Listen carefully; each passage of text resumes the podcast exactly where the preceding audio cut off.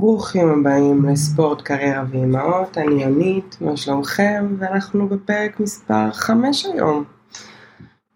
והיום אנחנו נדבר על נושא שמעסיק את הרשת נורא, שזה תנועות משקל. למה המשקל שלנו זז כל הזמן?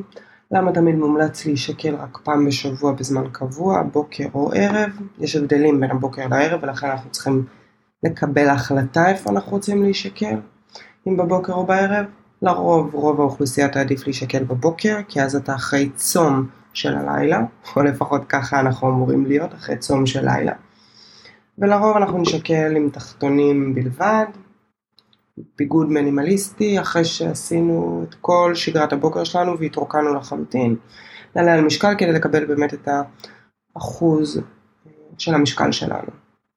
ומה קורה גם כשהמשקל נתקע. אנחנו שומעים על אותו תפריט, אבל באמת המשקל נתקע ולא זז, ואיך בכל זאת אנחנו יוצאים מתוך הלופ הזה, ולמה חשוב לא פחות לקחת גם היקפים בגוף. כי לפעמים המשקל שלנו אמנם לא זז, אבל דברים אחרים בגוף שלנו כן משתנים, והיקפי הבטן שלנו משתנים, החזה, הטוסיק, הרגליים, וזה בהחלט מעיד על זה שאנחנו בדרך הנכונה.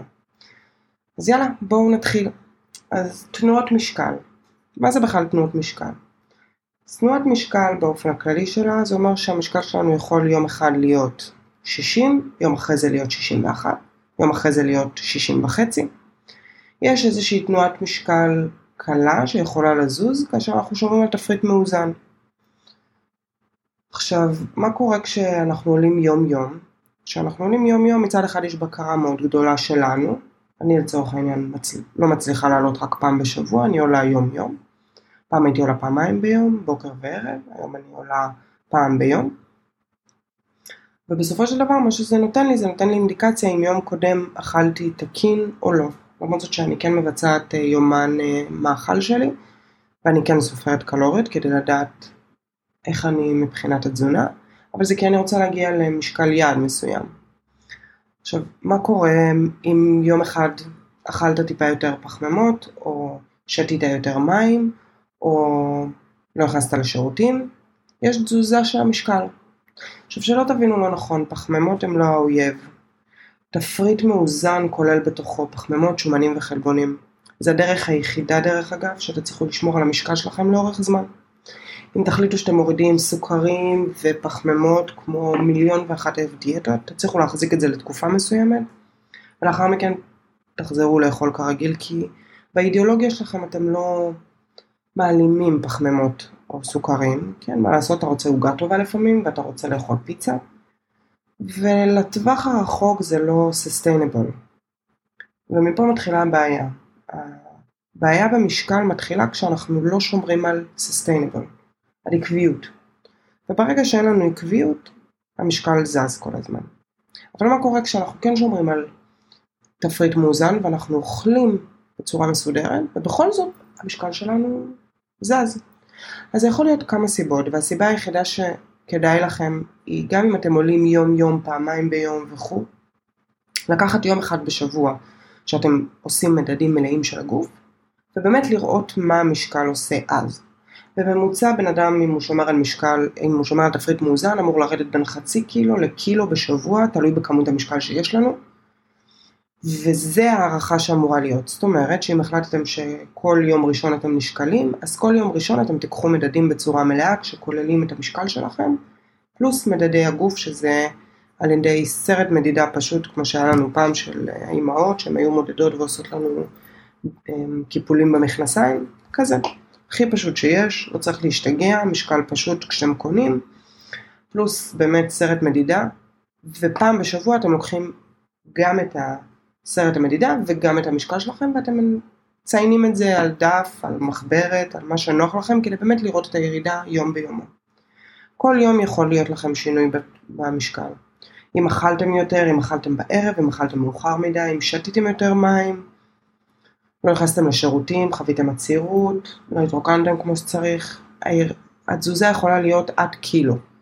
עכשיו לבן אדם שבדרך כלל שומר על משקל או רוצה נורא לרדת במשקל, או רוצה לשמור על המשקל שלו, כשהוא עולה על משקל יומיומי, משהו ב, ב, ברוח שלנו נשבר. כי אתה אומר, איך יכול להיות, כל היום שמרתי ואכלתי ממש מסודר, ובכל זאת המשקל זז כלפי מעלה, או, או לא זז בכלל, אז מה אני עושה לא בסדר.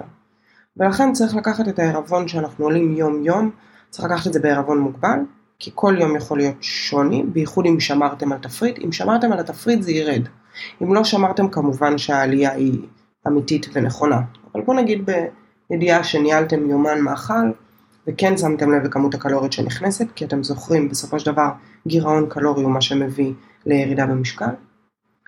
אבל אם במידה ועשיתם את כל הפעולות נכונות, יכול להיות לכם עדיין סטייה במשקל וצריך לקחת את זה בערבון מוגבל ובאמת צריך לקחת יום בשבוע, יש כאלה שנוח להם בראשון, אחרי שישי שבת זה מאפס אותם, זה גורם להם לאכול פחות בשישי שבת, שזה בדרך כלל הבעיה הכי גדולה. בדיאטות, זה השישי שבת, הארוחת שישי המאוחרת, השבת בבוקר של הג'חנון או הבורקסים או מה שזה לא יהיה, ואז זה נמשך ואתה מושך את זה ליום ראשון, וביום ראשון באופן מלא זה מופיע על המשקל. יש כאלה שיעדיפו להישקל ביום שלישי, ויש כאלה שיעדיפו ביום שני. זאת אומרת, יש לכם את ראשון, שני או שלישי, לבחור יום בתחילת השבוע ולהישקל. חשוב לקחת מדדים של הגוף ברמה של uh, סרט מדידה. יש הרבה פעמים שאנחנו נעשה פעילויות ספורטיביות והמשקל לא יזוז, אבל ההיקפים בגוף כן יתכווצו, ולכן לפעמים המשקל לא יזוז, אבל אתם תראו שינויים בסנטימטרים של הגוף, וזה מעיד שאתם בדרך הנכונה. חשוב לזכור ששוב, זה ריצה למרחקים ארוכים. אין נוסחת קסם, לא היה, לא תהיה, אף פעם, תזכרו את זה. החלטתם שאתם רוצים לעשות משהו, תתחייבו אליו ותעשו את זה. גם אם יש לכם המון להוריד, 30 או 40 קילו, אנחנו יודעים זה קשה. ועדיין, אם תעשו את הצורה הנכונה, אתם תהנו ממשקל לאורך זמן. אין תרופות פלא. לא יעזור שתיכנסו ותעשו שרוולים כי המיינדסט שלכם לא השתנה. לא יעזור שתזריקו כל מיני דברים. לא יעזור שתיקחו שורפי שומן כאלה או אחרים. זה לא עוזר, מה שצריך לשנות זה את הרגלי האכילה שלנו. כמה נכנס מול כמה יוצא. לא חייב למות בחדר כושר ולעשות 4 שעות קרדיו, זה לא זה. צריך לדעת לתחזק שגרת חיים שנוחה לכם. אז פה סקרנו באמת את תנועות המשקל שלנו ולמה זה קורה. אבל מה קורה כשאנחנו, כשהמשקל שלנו, אנחנו כן שומרים על תפריט מאוזן באופן מלא, ובכל זאת אנחנו עולים פעם בשבוע והמשקל לא זז. הסנטימטרים אולי משתנים, שזה דרך אגב מעיד על זה שאנחנו בכיוון הנכון ואסור לוותר ולהמשיך, כי באיזשהו שלב אתם תראו גם את הקילוגרמים יורדים. אבל לפעמים אנחנו מגיעים למצב שהגוף מתרגל לכמות הקלוריות הפחותה שאנחנו לוקחים, ואז צריך קצת טיפה לשנות את התפריט. אה, אם זה להוסיף טיפה יותר חלבונים, לשחק קצת עם השומן, לשחק קצת עם הפחמימות, תזכרו, פחמימות זה לא האויב, חשוב לשלב בגוף שלנו פחמימות, הכל בסדר, מותר לאכול פיתה קלה, מותר לאכול לחם קל, מותר לאכול מיני פיתה, מותר לאכול פיצה, מותר לאכול שווארמה, מותר לאכול הכל. החוכמה היא לדעת לאכול במידה. עכשיו זה נורא פשוט להגיד את זה וזה נורא מסובך ליישם את זה. אני מסכימה, זה מאוד מאוד קשה ליישם. הרבה פעמים אנחנו נמצאים במצב שכל החברים יוצאים והם יוצאים מאוחר ואתה גם רוצה לשבת ולאכול, אז זה בסדר. תצא ותאכל, ותסתכל על הצלחת ותגיד עכשיו ערב אני אוכל שליש מהמנה, חצי מהמנה. אם עד עכשיו הייתי אוכל מנה שלמה, אני אוכל רק חצי מתוך המנה. תאכל 75% מהמנה. תתחיל בצעדים קטנים, תגיע למצב שאתה מבסוט עם הבחירות שלך, ורק לאחר מכן תעשו את ההחלטות של להוסיף עוד. תיצרו, לה... הרעיון הוא ליצור הצלחות קטנות. אם אנחנו נסתכל על כל התהליך שלנו ונגיד וואי צריך עכשיו להוריד 35 קילו, איך 35 קילו? ישר מתייאשים. אבל אם אנחנו נגיד אני רוצה 5 קילו בחודש, זה אפשרי, זה דואבול, זה קילו בשבוע. לא זעזעת את הגוף שלך, לא שיבשת את ההרגלים שלך, יצרת לעצמך הצלחות קטנות, וכל פעם שאנחנו נעמוד על המשקל, אנחנו נרגיש את ההצלחות הקטנות הללו. אז באמת אם המשקל שלנו נתקע זה אומר שאנחנו צריכות קצת לשנות טיפה אה, את התפריט, אולי טיפה להוסיף חלבונים, אולי טיפה להוסיף פחמימה מורכבת, אולי טיפה לשחק עם השומן, כדי שבאמת יהיה איזשהו שינוי לגוף, כדי שהוא יבין שאנחנו לא במצב שהוא צריך לאגור את האוכל לבפנים. הגוף שלנו זה מכונה מספיק מתוחכמת בשביל לדעת שבסופו של דבר אם אנחנו אוכלים מעט מדי בשביל הגוף, הוא נכנס למצב של מגננה. ובמצב של מגננה הוא לא שורף טוב. הוא נכנס למצב שהוא חושב שעכשיו יש איזושהי בעיה עם כמות האוכל שאנחנו מקבלים, ולכן הוא צריך לאגור. עכשיו מה שאנחנו רוצים לייצר עבורו זה לא שאנחנו צריכים לאגור, אלא שאנחנו פשוט מכניסים כמויות קטנות יותר לגוף שלנו כדי באמת להגיע למצב שאנחנו יוצרים גירעון קלורי. ואז באמת התפריט שאנחנו צריכים לשנות הוא מינורי, אבל צריך טיפה לשנות אותו. ואז אתם שוב פעם תחוו את הדבר הזה שנקרא ירידה במשקל. אבל באמת באמת חשוב, ואני אחדד את זה כל פרק שנעלה, לא לעשות דברים קיצוניים. הרבה פעמים אה, מופיעים אצלנו אנשים ששואלים אה, אם יש איזושהי תרופת פלא. איך יורדים 30 קילו? או איך יורדים 20 קילו? או בעוד שבועיים יש חתונה ואנחנו רוצים לרדת 12 קילו? זה לא קורה חבר'ה. זה לא קורה וזה גם לא בריא.